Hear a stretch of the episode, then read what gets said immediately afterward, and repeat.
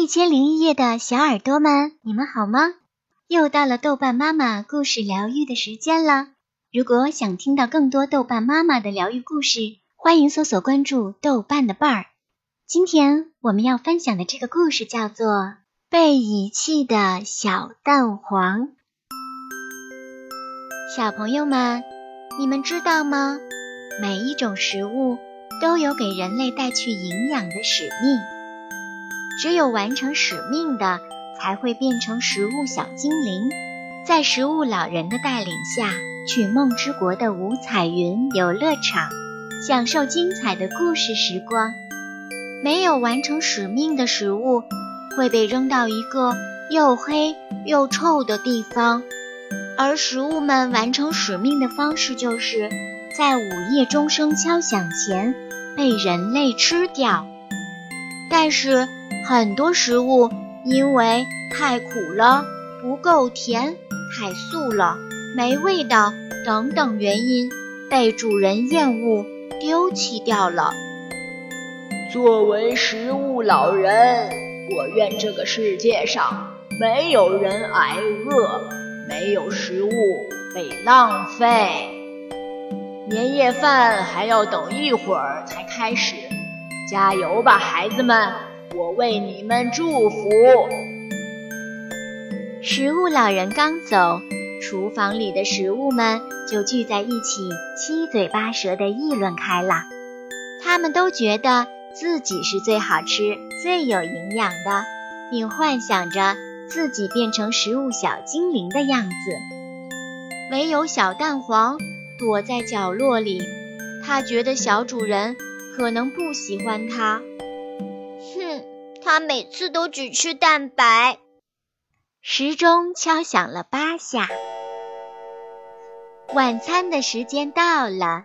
香蕉、苦瓜、熏鹅、火鸡都站得整整齐齐，等待着主人的检阅。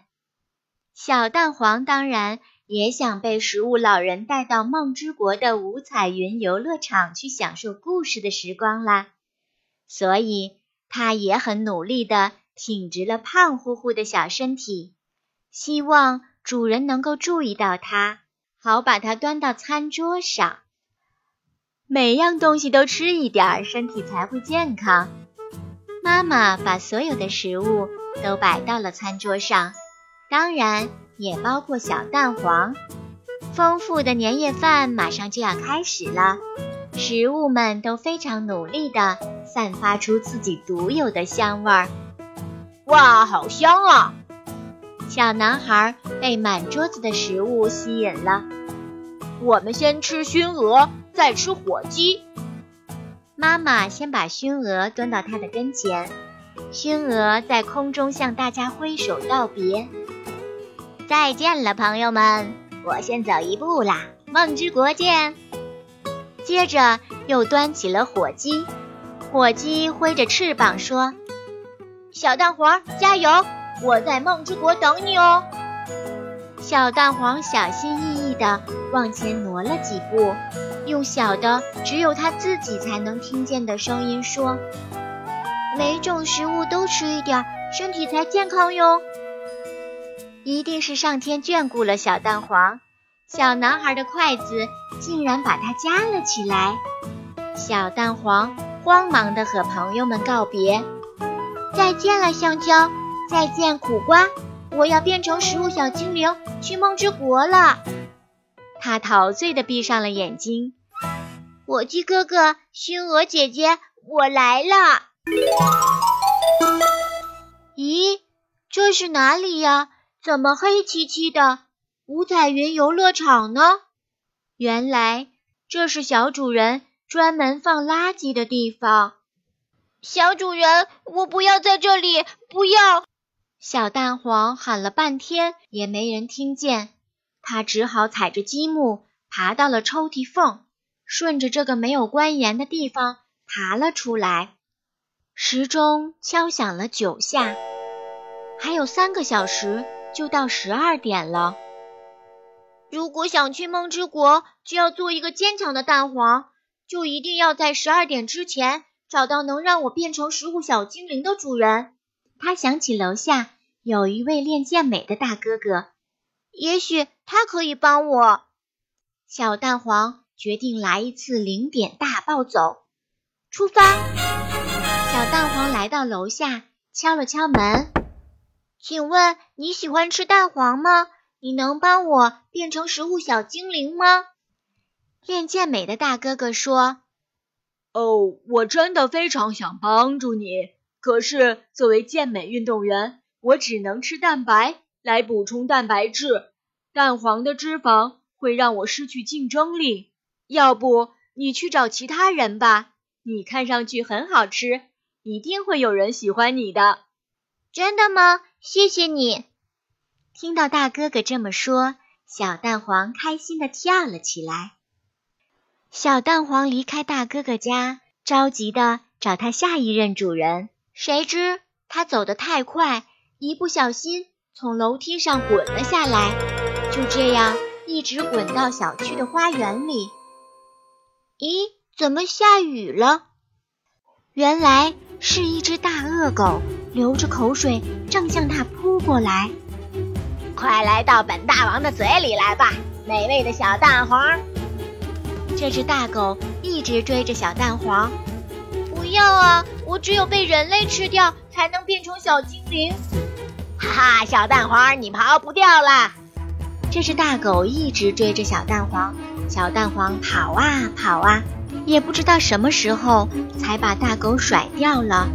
小蛋黄拖着疲惫的身体走在街上，他觉得不可能再有人想吃它了。因为它已经不新鲜了，马上就到十二点了，怎么办呢？小蛋黄失落地站在街头，他祈祷着说：“食物老人呀，请帮帮我吧！食物老人呀，请给我一点食物吧！”小蛋黄不知道，在街道的另一边，有一个流浪汉。也在向食物老人祈求帮助，让我来帮助你们吧。食物老人拿着魔法棒出现了，他施展了一个魔法，把小蛋黄变成了一盘香喷喷的黄金炒蛋，然后他把炒蛋送到了流浪汉的手里。哦，多么诱人的黄金炒蛋啊，就像一盘金灿灿的星星。流浪汉感动不已，谢谢，谢谢食物老人。新年的钟声敲响了，流浪汉吃得非常满足。小蛋黄最后被丢到了垃圾场了吗？没有，这不，他已经如愿以偿的变成了食物小精灵，来到了梦之国，和火鸡哥哥、熏鹅姐姐。还有其他很多的食物小精灵们一起在五彩云游乐场享受精彩的故事时光啦！蛋黄小精灵想跟小朋友们说，每年都有大量的食物被浪费，与此同时，世界上却有很多人在忍饥挨饿。其实每种食物都富含营养，如果你不喜欢吃某种食物，请妈妈帮你换一种做法，也许你就喜欢吃啦。小朋友们，请记住，千万不要浪费食物哦。好了，今天的故事就分享到这里了。我是豆瓣妈妈，我们下期再见吧，宝贝们，晚安。